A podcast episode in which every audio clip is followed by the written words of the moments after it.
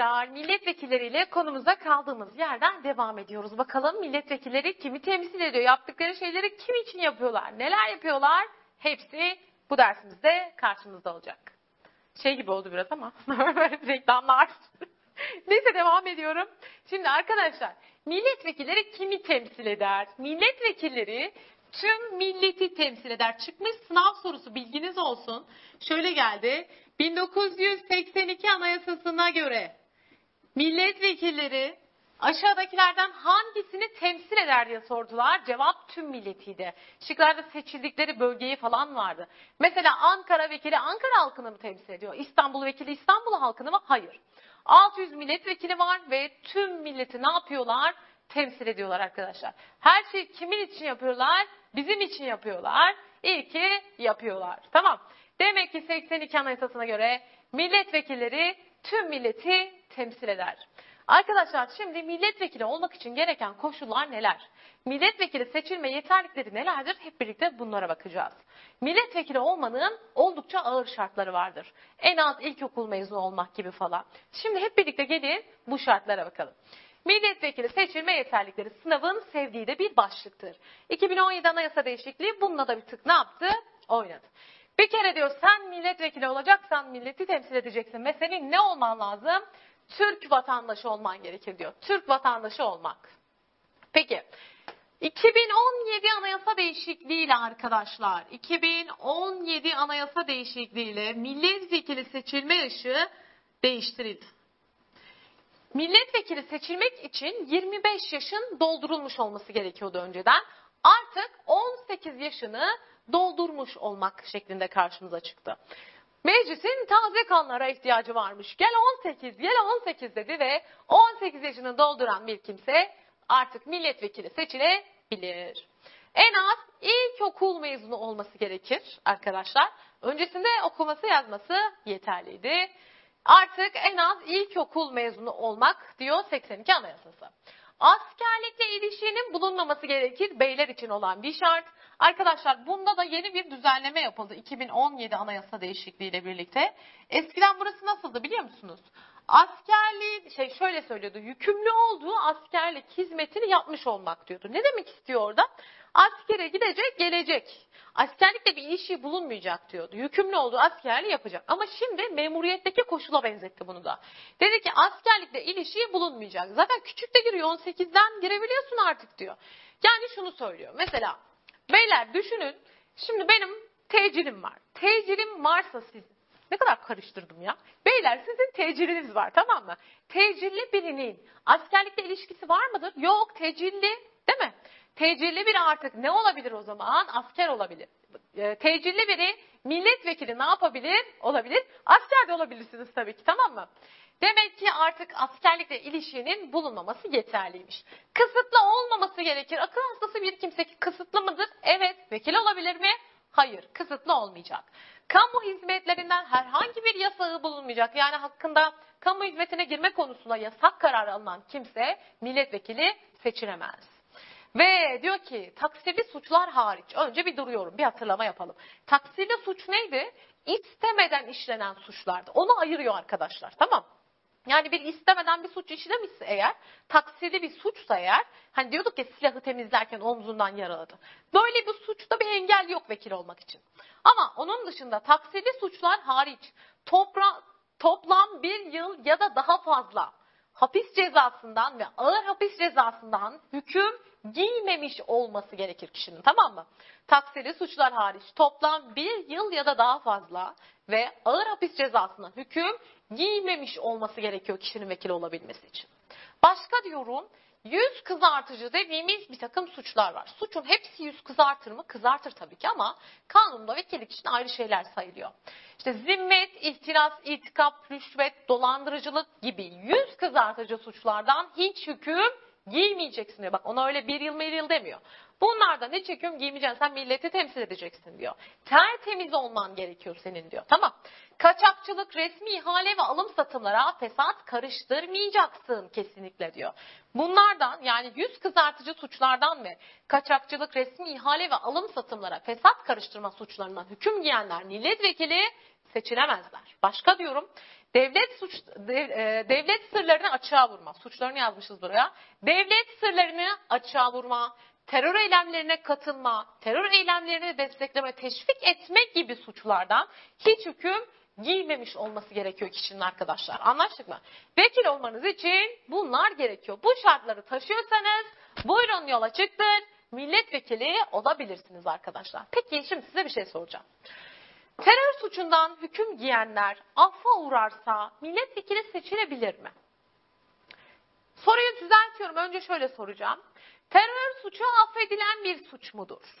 Evet. Affedilir mi sizce? Hayır mı? Ne dersiniz? Terör suçu affedilen bir suç mudur? Hayır demeyin arkadaşlar. Terör af kapsamında yer alan bir suçtur. Af çıkar terörle ilgili. Af kapsamı dışında olan tek suç orman suçlarıdır. Ee, konularımızda meclisin görev ve yetkilerinde af anlatırken söyleyeceğim mantığını. Orman suçları dışındaki suçlar af kapsamında. Yani terör de af kapsamında bir suçtur tamam mı? Peki acaba terörden hüküm giyen bir affa uğrarsa milletvekili seçilebilir mi? Seçilmesin artık değil mi? Bana diyor ki bak zimmet, ihtiras, itikap gibi yüz kızartıcı suçlardan kaçakçılık, resmi ihale, alım ve satımlara fesat karıştıranlar, devlet sırlarını açığa vuranlar, terör eylemlerine katılanlar, hey diyor affa bile uğrasanız milletvekili seçilemezsiniz. Yuvarlamış olduğum üçü var ya bak bunlar affa şöyle koyuyorum yuvarladıklarım. Affa uğrasa dahi milletvekili seçilemezler. Affa uğrasa dahi milletvekili seçilemez. Şimdi beni dinlerken bir yandan aklınıza eminim ki terör nasıl affediliyor hoca ne diyor ya diye aklınızdan geçirdiğinizi hisseder gibiyim arkadaşlar. Terör af kapsamında olan bir suç. Doğru söylüyorum yani. Bakın ben bunu anlatırım. Soru sorar hangi sorun e, af kapsamında değildir diye gidip terör işaretlersiniz yine. Bunu lütfen yapmayın tamam mı? Af olur ama affa uğrasa bile kişi vekil olamaz. Ama bak üsttekine taksirli suçlar hariç toplam bir yıl ya da daha fazla hüküm giymiş bir kişi o affa uğrarsa ne yapabilir? Olabilir. Şu diğerlerinden biri değilse. Anlaştık mı? Şu yuvarladıklarımız affa uğrasa dahi milletvekili ne yapamazlar? Seçilemezler. Ben dedim ki e, ben milletvekili olacağım dedim. Olamazsın dedi. Niye olamıyormuşum dedi. Ben bütün şartları taşıyorum. Neyim eksik dedim. Eksin yok da dedi. Sen dedi bir hakimsin. Sen bir savcısın. Sen bir gök üyesisin. Sen bir devlet memurusun. Aa ne olacak ki dedim. Sen dedi milletvekili olamazsın. Ne yapmam lazım? İstifanı et öyle gel dedi bana. Yani arkadaşlar bazı meslekler var ki onlar milletvekili olmak istiyorlarsa önce istifayı verecek ondan sonra milletvekili adayı olacak.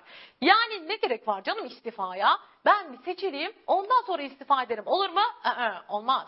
Yani istifanızı edeceksiniz ondan sonra. Kim peki onlar? Silahlı kuvvet mensupları. Yüksek yargı organı mensupları yani Anayasa Mahkemesi Başkanı, Danıştay üyesi, Yargıtay Başkanı gibi kişiler. Tamam. Silahlı kuvvet mensupları, yüksek yargı organı mensupları, hakimler ve savcılar bunlar istifa etmeden vekil olamazlar. Peki acaba göreve geri dönebilirler mi? Arkadaşlar şu saydığım üç var ya buraya kadar bir durup devam edeceğim. Silahlı kuvvet mensupları, yüksek yargı organı mensupları ve hakimler, savcılar mil istifa etti ve aday oldu. Milletvekili seçilemezlerse görevlerine tekrar geri dönemezler. Tamam mı? Göreve tekrar ne yapamıyorlarmış? Dönemiyorlarmış. Bir daha geleceğim birazdan. Bir kere daha baştan sayıyoruz. Lütfen siz de tekrar edin. Silahlı kuvvet mensupları, yüksek yargı organı mensupları, hakimler ve savcılar, YÖK üyeleri, yüksek öğretim kurulundaki öğretim elemanları, üniversitede hocalarınızı düşünün. İlla ki denk gelmiştir vekil olacak bir hocanız. Onlar ne, ne yapıyor arkadaşlar? İstifa ediyor. Peki hocam istifa etti ama bir milletvekili seçilemedi. Ne yapıyor? Geri okula dönebiliyor. Onlar dönebilirler. Devlet memurları yani sizler. Devlet memuru olacak arkadaşlarım. Memur olduğunuz zaman milletvekili olamayacaksınız. İyi düşünün bakın. Memur olduğunuzda vekil olmak isterseniz istifa etmeniz gerekecek. Ve yaptıkları hizmet bakımından işçi niteliği taşımayan diğer kamu görevlileri de vekil olmak istiyorlarsa istifa etmeleri gerekir. Soru nasıl gelir? Şöyle gelir. 82 Anayasası'na göre aşağıdakilerden hangisi milletvekili seçilmek için görevinden istifa etmesi gerekenler arasında yer almaz, yer alır gibi sorular gelir. Bak hakim savcı var, avukat var mı? Yok. Vekillerin çoğunda zaten avukatı görürsünüz değil mi? Yani avukatların milletvekili olması için herhangi bir şey engeli var mı? Yok. Ama bak ben bir memur olarak bir kamunun avukatıysam, bir kamu kurumunun avukatıysam arkadaşlar, memur statüm varsa o ayrı. Avukat, işçi, bunlar ne olabilir? Vekil olabilir arkadaşlar. Bir istifa durumu yok. Ama avukat memursa o durum devlet memurları hükmüne göre ne yapacak? Uygulanacak. uygulanacak. Memursunuz, istifanızı ettiniz, aday oldunuz, Aa seçilemediniz. Ne yapıyorsunuz? Pıt pıt pıt pıt geri dönebiliyorsunuz. Hakim, savcı, yüksek yargı organı mensupları, silahlı kuvvet mensupları milletvekili seçilemezlerse göreve geri dönemezler. Tamam mı? Peki ben dedim aday oldum. Çok da güzel seçildim. Ha seçim bitti ve ben de vekil oldum. Acaba vekillik sıfatım nasıl, ne zaman başlayacak? Böyle öyle mutluyum ki ah dedim milletimi temsil edeceğim dedim. Aşkla bekliyorum görevimi. Vekillik sıfatım ne zaman başlar? Göreve ne zaman başlamam gerekir? Arkadaşlar milletvekili sıfatı hani mazbata derler ya. Mazbata tutanak arkadaşlar. İl Seçim Kurulu, bak dikkat edin, Yüksek Seçim Kurulu demiyorum. İl Seçim Kurulu kişinin milletvekili seçildiğine dair tutanağı hazırlar ve benim milletvekili sıfatım başlar. Böyle bir havalara falan hemen ne yaparım? Giderim. Hemen mazbatayı aldım, koştum meclise gittim. Bir kanun teklifim var dedim. Bana ne derler? Yavaş canım. Önce bir yemin edeceksin. Kürsüye çıkacaksın. Şu an kendimi, Berk benimle gel. Meclisin kürsüsünde hayal ediyorum. Sonra başlıyorum ve and içiyorum. Tamam. Bu görevi layığıyla yerine getireceğim diye milletvekilinin and içmesi lazım. And içmezseniz göreve ne yapamazsınız? Başlayamazsınız arkadaşlar. Demek ki vekillik mazbatayla yani İl Seçim Kurulu tarafından vekil seçildiğinize dair tutanağın hazırlanmasıyla kazanılır. Göreve başlamanız için ne gerekiyor? And içmeniz gerekir. Tamam. Peki şeyi ayrımını vermek için söyleyeceğim burada bunu. Hani ben vekil oldum ya, bir kişinin milletvekili seçime yeterliliği, yeterliliği var mı, yok mu?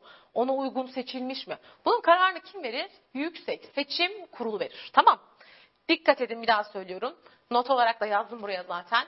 Bir kimsenin, görünüyor değil mi? Evet. Bir kimsenin milletvekili seçilme yeterliliğine sahip olup olmadığının kararını veren kimdir arkadaşlar?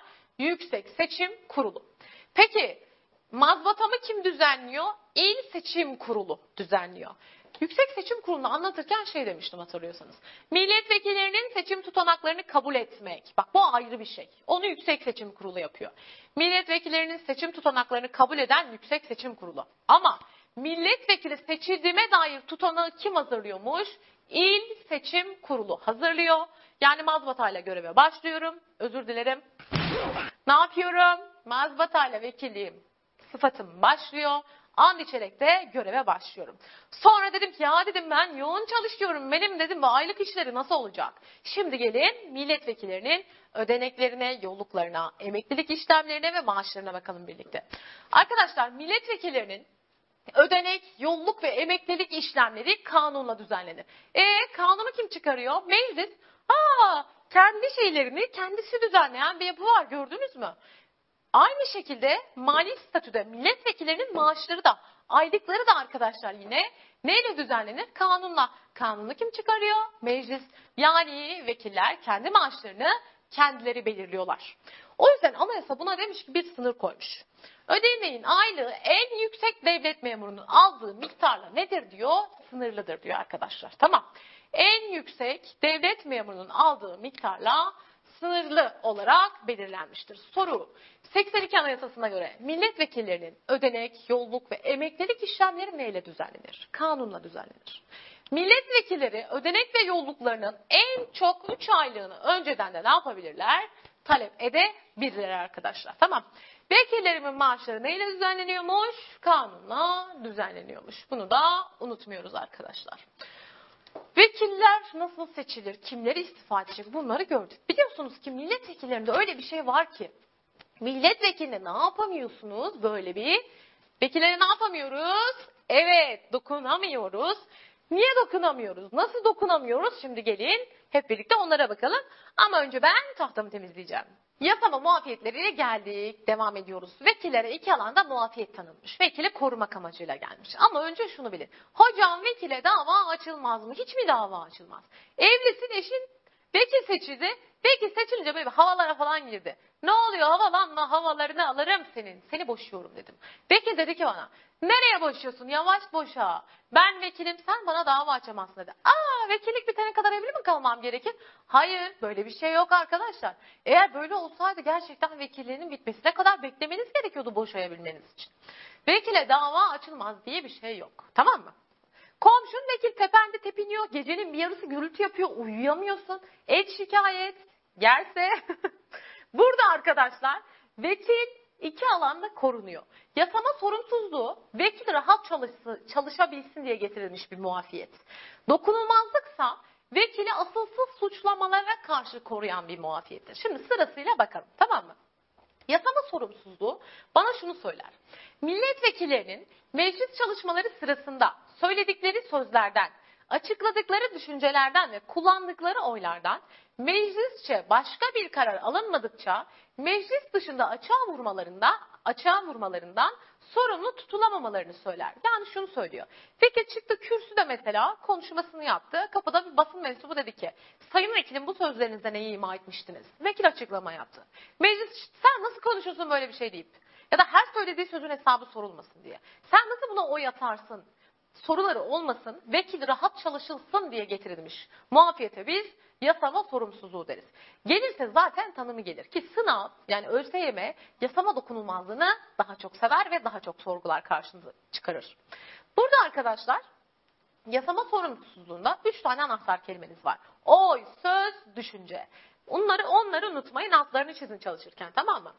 Milletvekilleri meclis kararı meclisçe başka bir karar alınmadıkça meclis dışında açığa vurdukları oy, söz ve düşüncelerinden dolayı sorumlu tutulamaz. Bir kere daha tanımı veriyorum. Milletvekillerinin meclis çalışmaları sırasında meclisçe başka bir karar alınmadıkça söylemiş oldukları sözlerden, açıklamış, açıkladıkları düşüncelerden ve kullandıkları oylardan sorumlu tutulamamalarına yasama sorumsuzluğu diyoruz. Arkadaşlar yasama sorumsuzluğu mutlak koruma sağlar. Tamam. Bak yasama sorumsuzluğu mutlak koruma sağlar. Ne demek istiyorum? Yani yasama sorumsuzluğu kaldırılabilir bir şey değildir. Kaldırılamaz. Ne demek istiyorsunuz acaba hocam dediniz. Vekil mesela şimdi şey düşünün 5 yıla görev süresi arkadaşlar. Vekil bu oy söz düşüncelerinden sorumlu tutulamıyor ya. Yani ben vekilliği bittiği zaman gidip bu vekile gel buraya vekil 5 yıldır bunları konuştun konuştun konuştun. Şimdi söyle bakayım ver hesabını. Sen bunlara nasıl oy verdin? Bunları bunları nasıl yaptın? Bu teklifi nasıl verdin? diye hesabını ne yapamam soramam. Yani mutlak koruma sağlar yasama sorumsuzluğu. Vekillik bitince de üstü kapanır. Yani sen vekilin vekilliği bittiği zaman gidip de ona bunların hesabını soramazsın. O yüzden yasama sorumsuzluğu mutlak koruma sağlar ve ne yapılamaz? Kaldırılamaz arkadaşlar. Tamam. Bir dursun geri döneceğim. Yasama dokunulmazlığı ise vekili asılsız suçlamalara karşı korur. Ve şunu söyler der ki bir kimse milletvekili seçilmeden önce ya da seçildikten sonra bir suç işlediği ileri sürülerek meclis kararı olmadıkça tutulamaz, tutuklanamaz, sorgulanamaz ve yargılanamaz arkadaşlar. Dört tane bak. Tutulamaz, tutuklanamaz, sorgulanamaz ve yargılanamaz. Çok önemli bunlar. Direkt soru olarak da geliyor. Nasıl geliyor söyleyeceğim. Demek ki milletvekili seçilmeden önce ya da seçildikten sonra bir suç işlediği ileri sürülen milletvekili tutulamaz. Bak alt alta yazacağım. Tutuklanamaz. Tutuklanamaz. Sorgulanamaz. Sorgulanamaz. Siz de söylüyorsunuz benimle tamam mı? Ve yargılanamaz.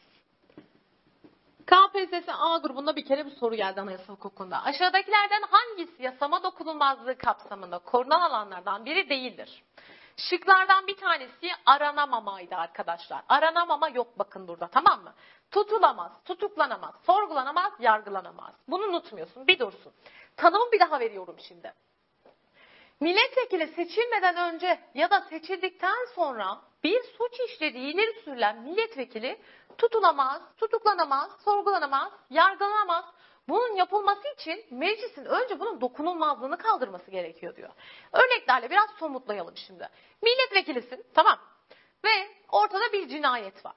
Dediler ki ya dedi ben gördüm vekil cinayeti işledi. Ortada benim işlediğime dair bir şey yok. Gelip beni götürebilir misiniz? Sayın vekil cinayeti sen işlemişsin. Böyle böyle şahitler var. Hayır. Meclis karar alacak. Onların beni tutup götürebilmeleri için meclis diyecek ki buyurun tutup götürebilirsiniz. Bu durum olursa ancak vekile dokunabiliyorum ben. Bakın meclis kararı olması gerekir. O zaman arkadaşlar aslında yasama dokunulmazlığı sanki bakın kaldırılabilir de bir şey. Meclisin dokunulmazlığı kaldırması gerekiyor bana bunları yapabilmeleri için. O detayı vereceğim. Genel kural bu tamam mı? Orada da bir suç var.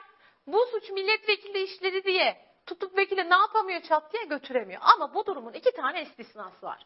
Vekili diyor tuttuğum gibi götürürüm burada diyor. Ben vekil, vekil tanımam burada. Bir, vekil eğer ki ağır ceza gerektiren suçüstü halde yakalanırsa, ağır ceza gerektiren suç üstü hal. Bak hem ağır ceza gerektirecek hem de suçüstü halde yakalanacak. Tamam. Emniyet görevlisiyim. Devreye geziyorum. Tamam mı? Bir ses duydum. Bir çığlık sesi duydum arkadaşlar. Ve hemen çığlık sesine doğru apartmandan içeri girdim. Merdivenleri çıktım. Ses gitgide artıyordu. Yapma, vurma diye bağırıyordu birisi ağlayarak. Sese doğru gittim ve kapı aralık. içeri bir girdim. Adam ateş etti ve karşıdaki kişi öldü arkadaşlar. Şimdi bak ne oldu burada?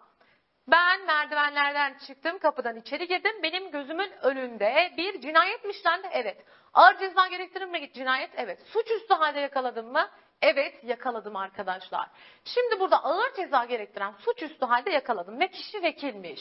Vekile şunu mu söyleyeceğim? Sayın vekil bekleyin ben bir dokunulmazlığınızı kaldırayım geliyorum. Olur mu? Hayır tuttuğum gibi götürürüm. Çünkü vekili nasıl yakaladım?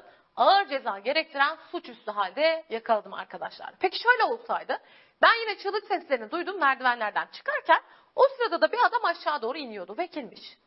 Yukarı bir çıktım yukarıda bir cinayet işlenmiş.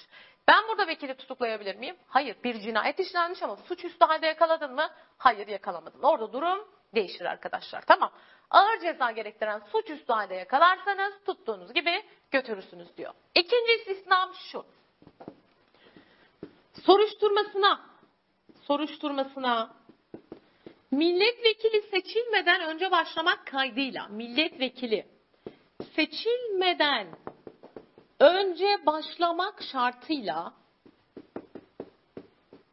anayasanın 14. maddesindeki durumlar. Tamam. Anayasanın 14. maddesine aykırı bir şey yapacak diyor. Ve onun soruşturması vekil seçilmeden önce yapacak diyor. Anayasanın 14. maddesinde devlet bütünlüğünden bahseder arkadaşlar. Eğer biri diyor devlet bütünlüğüne, devlet güvenliğine yönelik bir eylemde bulunursa ne olacak? Şöyle söylüyor. Şimdi bir detay olduğu için burada herkes beni dinlesin. Bay A milletvekili adayı oldu ve milletvekili seçildi arkadaşlar. Tamam. Görevi burada başladı, burada bitecek. Şimdi baktığımız zaman Bay A'nın görev süresi şu andaki seçimler kaç yılda bir yapılıyor? 5 yılda bir. 5 yıllık bir görev süresi var değil mi? Mesela 2018'de başlamış, 2023'te de seçilmezse görevi bitecekmiş diyelim. Bay A 2019, 2020, 2021, 2022, 2021 yılında Anayasanın 14. maddesine aykırı bir şeyler yaptı. Aa ne olacak şimdi? devlet bütününe yönelik bir eylemde bulundu Bay A, vekil olan Bay A. Şimdi bu durum ne zaman ortaya çıktı arkadaşlar? Bay A milletvekili olduktan sonra yaptı değil mi? Yani vekillik süresi içinde yaptı bunu. İşte burada bu bu istisna değil. Bak istisna ne diyor? Soruşturmasına vekil seçilmeden önce başlamak şartıyla anayasanın 14. maddesindeki durumlar diyor. Burada yine dokunulmazlığının kaldırılması gerekir. Ama şöyle olsaydı eğer mesela Bay A 14. maddeden soruşturması devam eden biriydi. Soruşturması başlamıştı ama devam ediyordu. Yani henüz suçu kesinleşmemişti. Masumiyet karinesi gelince suçluluğu ispat edilinceye kadar herkes masum. Bay A ne? Masum. Soruşturması devam ederken ne oldu? milletvekili adayı oldu ve milletvekili seçildi ama hala da soruşturması devam ediyor. Henüz hüküm kesinleşmemiş. Bayağının milletvekilliği başladı. Birinci yılını kutlayacakları gün. Bayağı sürpriz. Devam eden soruşturman vardı ya canım. 14. maddeden devam eden soruşturman kesinleşti. Artık hükümlüsün. Burada işte dokunulmazlığı kaldırmaya gerek yoktur. Niye? Çünkü Bay A zaten bu konuyla ilgili soruşturması devam eden biriydi. Bu riski alarak ne yaptı? Meclise gitti arkadaşlar. O yüzden burada dokunulmazlık işlemez. Yani dokunulmazlığın işlemediği yerler nerelermiş? Ağır ceza gerektiren suçüstü hal ve soruşturmasına soruşturmasına milletvekili seçilmeden önce başlamak şartıyla anayasanın 14. maddesindeki durum dedik. Tamam mı? Peki bakın diyorum ki size bunlar dışında bir şey olursa dokunulmazlığını kaldırmak lazım. Demek ki arkadaşlar dokunulmazlık kaldırılabilen bir şey. Sorumsuzluk mutlak koruma sağlar ve kaldırılamaz dedik ya hemen geliyorum. Yasama dokunulmazlığı için şunu söylüyorum. Yasama dokunulmazlığı nispi koruma sağlar. Nispi koruma sağlar. Ve ne yapabilen bir şey dedik? Dokunulmazlık kaldırılabilen bir şey, kaldırılabilir bir şey.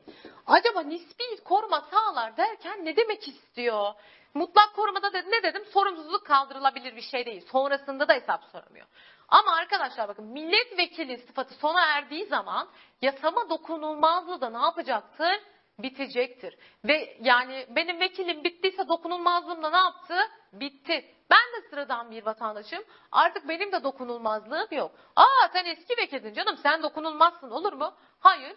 Vekillik bitince dokunulmazlık da biter ve yasama dokunulmazlığı meclis tarafından kaldırılabilir bir şeydir arkadaşlar. Meclis der ki eyvah eyvah der bu vekille ilgili böyle bir durum oldu ve bunun yargılanması lazım. Meclis toplanır ve bu vekilin dokunulmazlığını kaldıralım der. Sınav sorusuydu. Yasama dokunulmazlığını aşağıdakilerden hangisi kaldırır? Dikkat.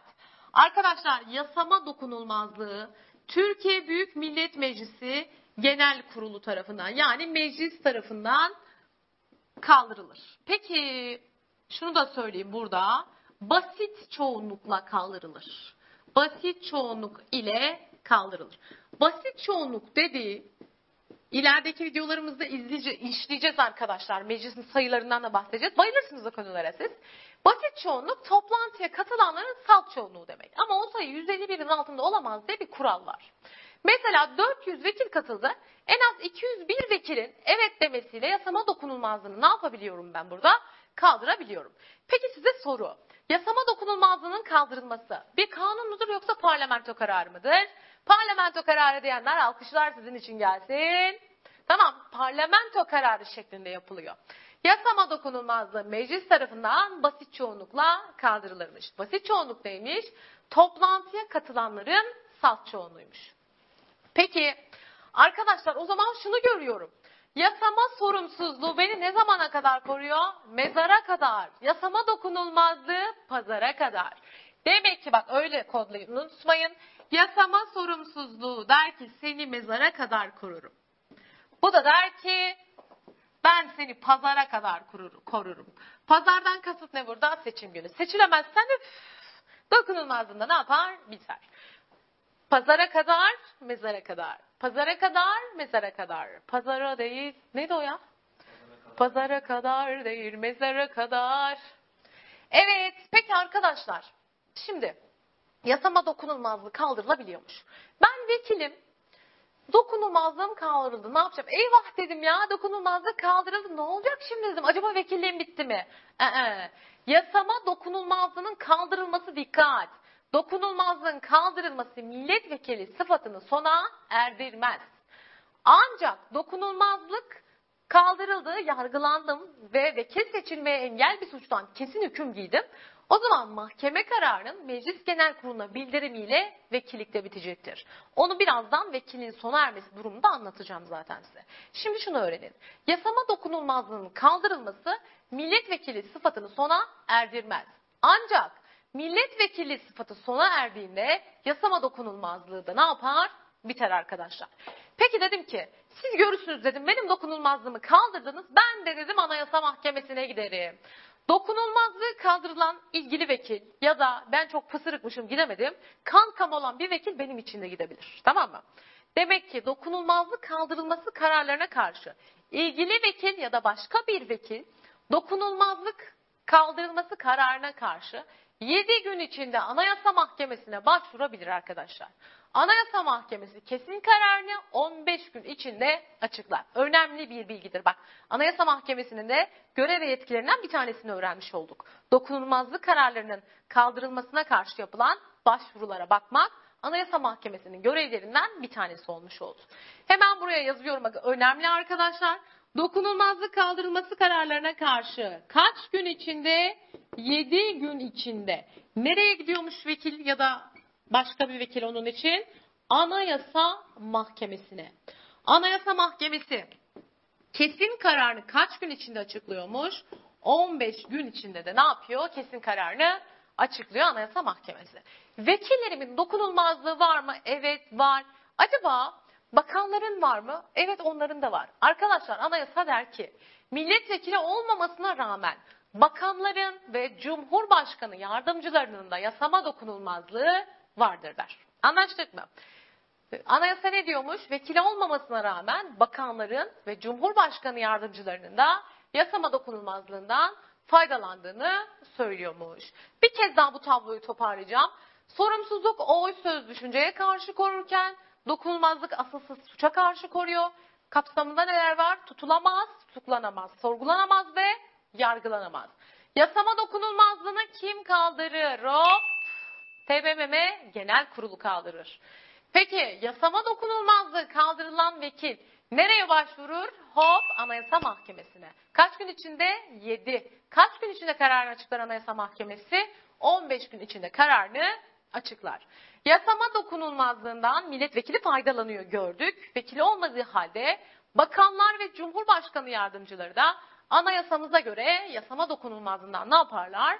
Faydalanırlar arkadaşlar. Peki yasama dokunulmazlığı kaldırıldığında vekillik bitiyor muydu? Hı bitmiyordu. Dokunulmazlığı kaldırılıyordu, yargılanıyordu. Ondan sonra mahkeme kararı vekil seçilmeye engel bir suçtan kesin hüküm giyme kararını Meclis Genel Kurulu'na bildiriyordu. Öyle bitiyordu vekillik. Peki ya vekil ölürse yine vekillik biter. Vekil Cumhurbaşkanı seçilirse biter mi? Bence biter. O zaman şimdi gelin hep birlikte milletvekili sıfatını sona erdiren haller, hallerle devam edelim. Milletvekili nasıl sona erecek? Şimdi hep birlikte ona bakacağız. Arkadaşlar vekillik üç şekilde sona erebilir. Kendiliğinden sona erebilir, meclis kararıyla sona erebilir, mahkeme kararıyla sona erebilir. Sizce istifanın hangisine girer? Kendiliğinden değil arkadaşlar. Öyle istifa ettim bastım gittim olur mu? Hayır. Çiftlik mi orası? Hayır. İstifayı kabul ederlerse gidebilir vekil. O yüzden sakın istifa kendiliğinden demeyin. Sırasıyla bakalım mı? Kendiliğinden nasıl sona erer?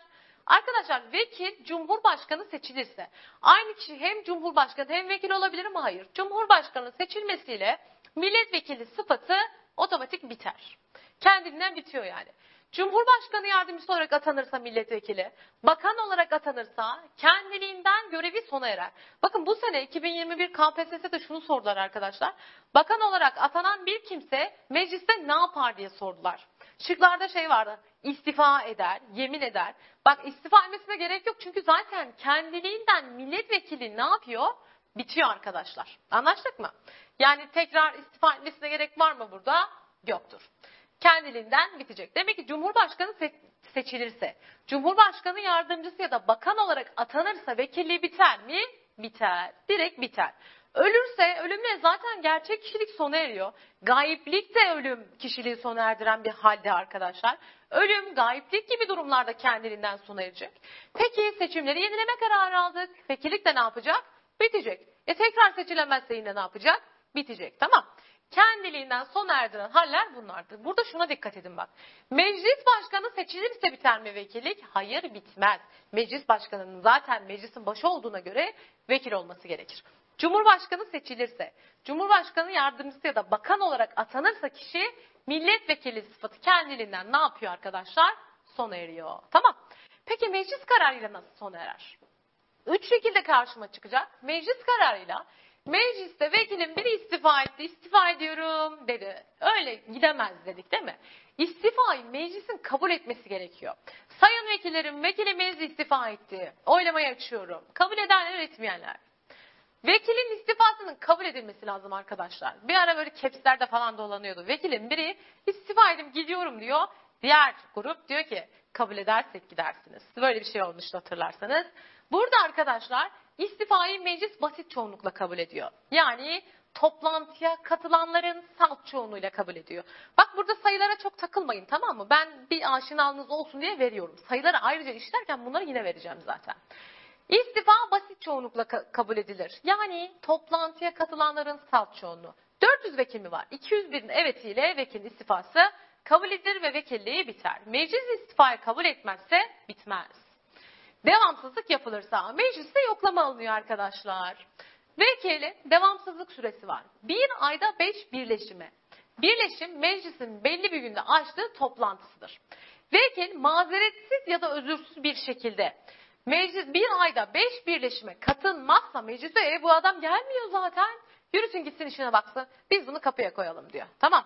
Bir ayda mazeretsiz ya da özürsüz toplam beş birleşime katılmazsa vekil meclis devamsızlık sebebiyle milletvekili sıfatını sona erdirebilir. Burada aranan çoğunluk ise üye tam sayısının salt çoğunluğu. Üye tam sayım kaç? 600. 600'ün salt çoğunluğu ne? Yarısının bir fazlası.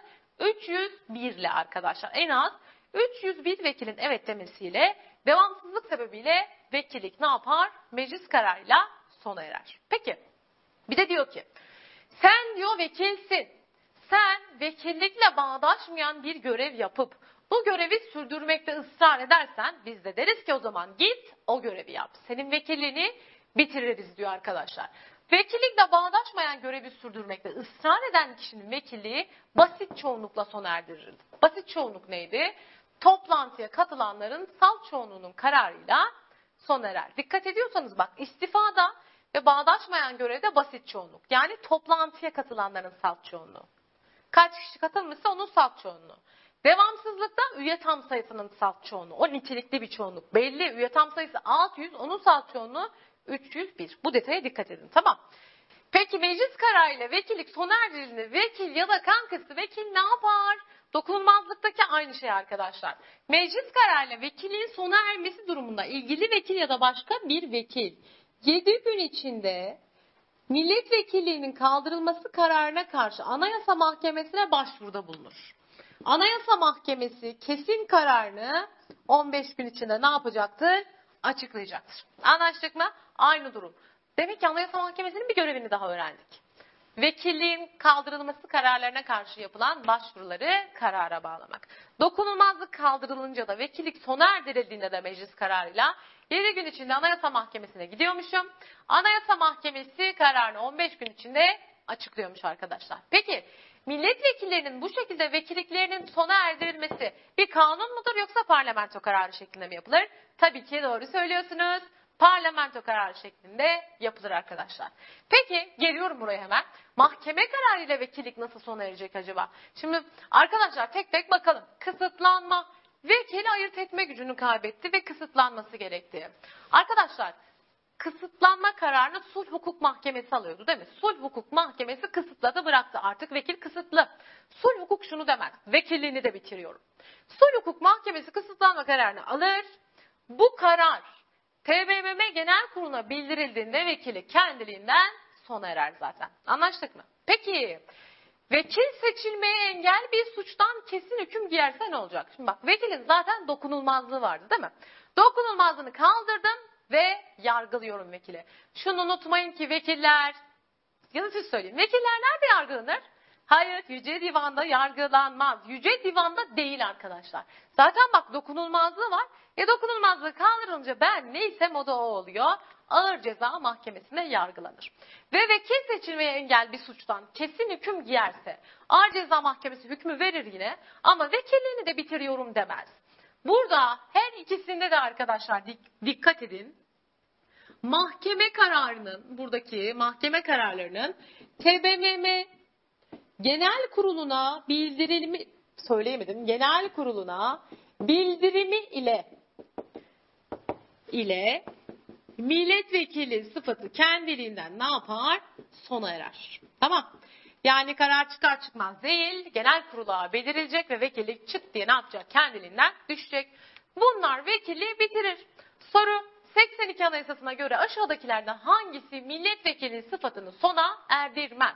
Bak genelde şıklarda şunları görürsünüz dikkat edin. Not olarak verelim bunu arkadaşlar. Bir kere meclis başkanı seçilirse TBMM başkanı seçilme vekillik sıfatını sona erdirmez dedik. Peki dokunulmazlığı kaldırılınca biter mi? Dokunulmazlığın kaldırılması milletvekilliği sıfatını sona erdirmez demiştik hatırlıyorsanız.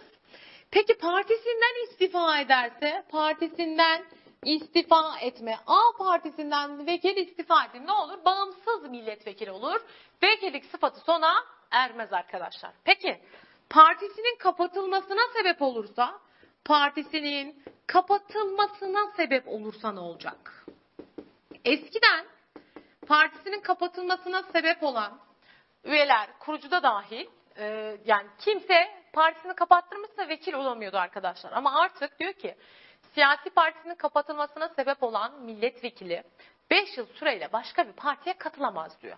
Ama partisi kapandı diye vekilli de ne yapmıyor? Bitmiyor. Bu sebeplere ne yapıyorsunuz? Dikkat ediyorsunuz arkadaşlar. Anlaştık mı? Vekilliğimiz de bu şekilde ne yaptı? Sona erdi. Unutmadan arkadaşlar vekillikle bağdaşmayan görev dedik ya detay bir bilgidir ama e, çok küçük onlardan da bahsedeceğim. Tahtamı bir temizleyeyim hazırlayayım. Çok kısa bir dakikada ondan bahsedeceğim. Vekillikle bağdaşmayan görevler neler? Ona baktıktan sonra zaten videomuz tamamlanmış olacak. Evet şimdi vekillikle bağdaşmayan görevler nelerdir? Hadi gelin onlara bakalım birlikte. Arkadaşlar vekiller devlet ve diğer kamu tüzel kişileri ve bunlara bağlı kuruluşlarda devletin veya diğer kamu tüzel kişilerinin katıldıkları teşebbüs ve ortaklıklarda özel gelir kaynakları ve özel imkanları yasa ile sağlanmış kamu yararına çalışan derneklerde, devletten yardım sağlayan ve vergi muafiyeti olan vakıflarda, üst kuruluşlarının ve katıldıkları teşebbüs ve ortaklıkların yönetim ve denetim kurullarında görev alamazlar. Bu kuruluşlarda herhangi bir taahhüt işini doğrudan ya da dolaylı bir şekilde kabul edemezler, temsilcilik ve hakemlik yapamazlar. Yaparlarsa ne olur? Meclisten tuttukları gibi kapının önüne koyarlar. Yani meclis kararıyla milletvekillikleri sıfat, sıfatı ne yapacakları? Sıfatı, sıfatı sona erecektir. Tamam. Böylelikle vekillik videomuzda ne yapmış olduk? Tamamlamış olduk. Siz de güzelce sorularınızı çözüyorsunuz. Kendinize iyi bakıyorsunuz. Bol bol dinleniyorsunuz. Şey gibi. Beni izlemeyi unutmuyorsunuz. Görüşürüz hadi hoşçakalın.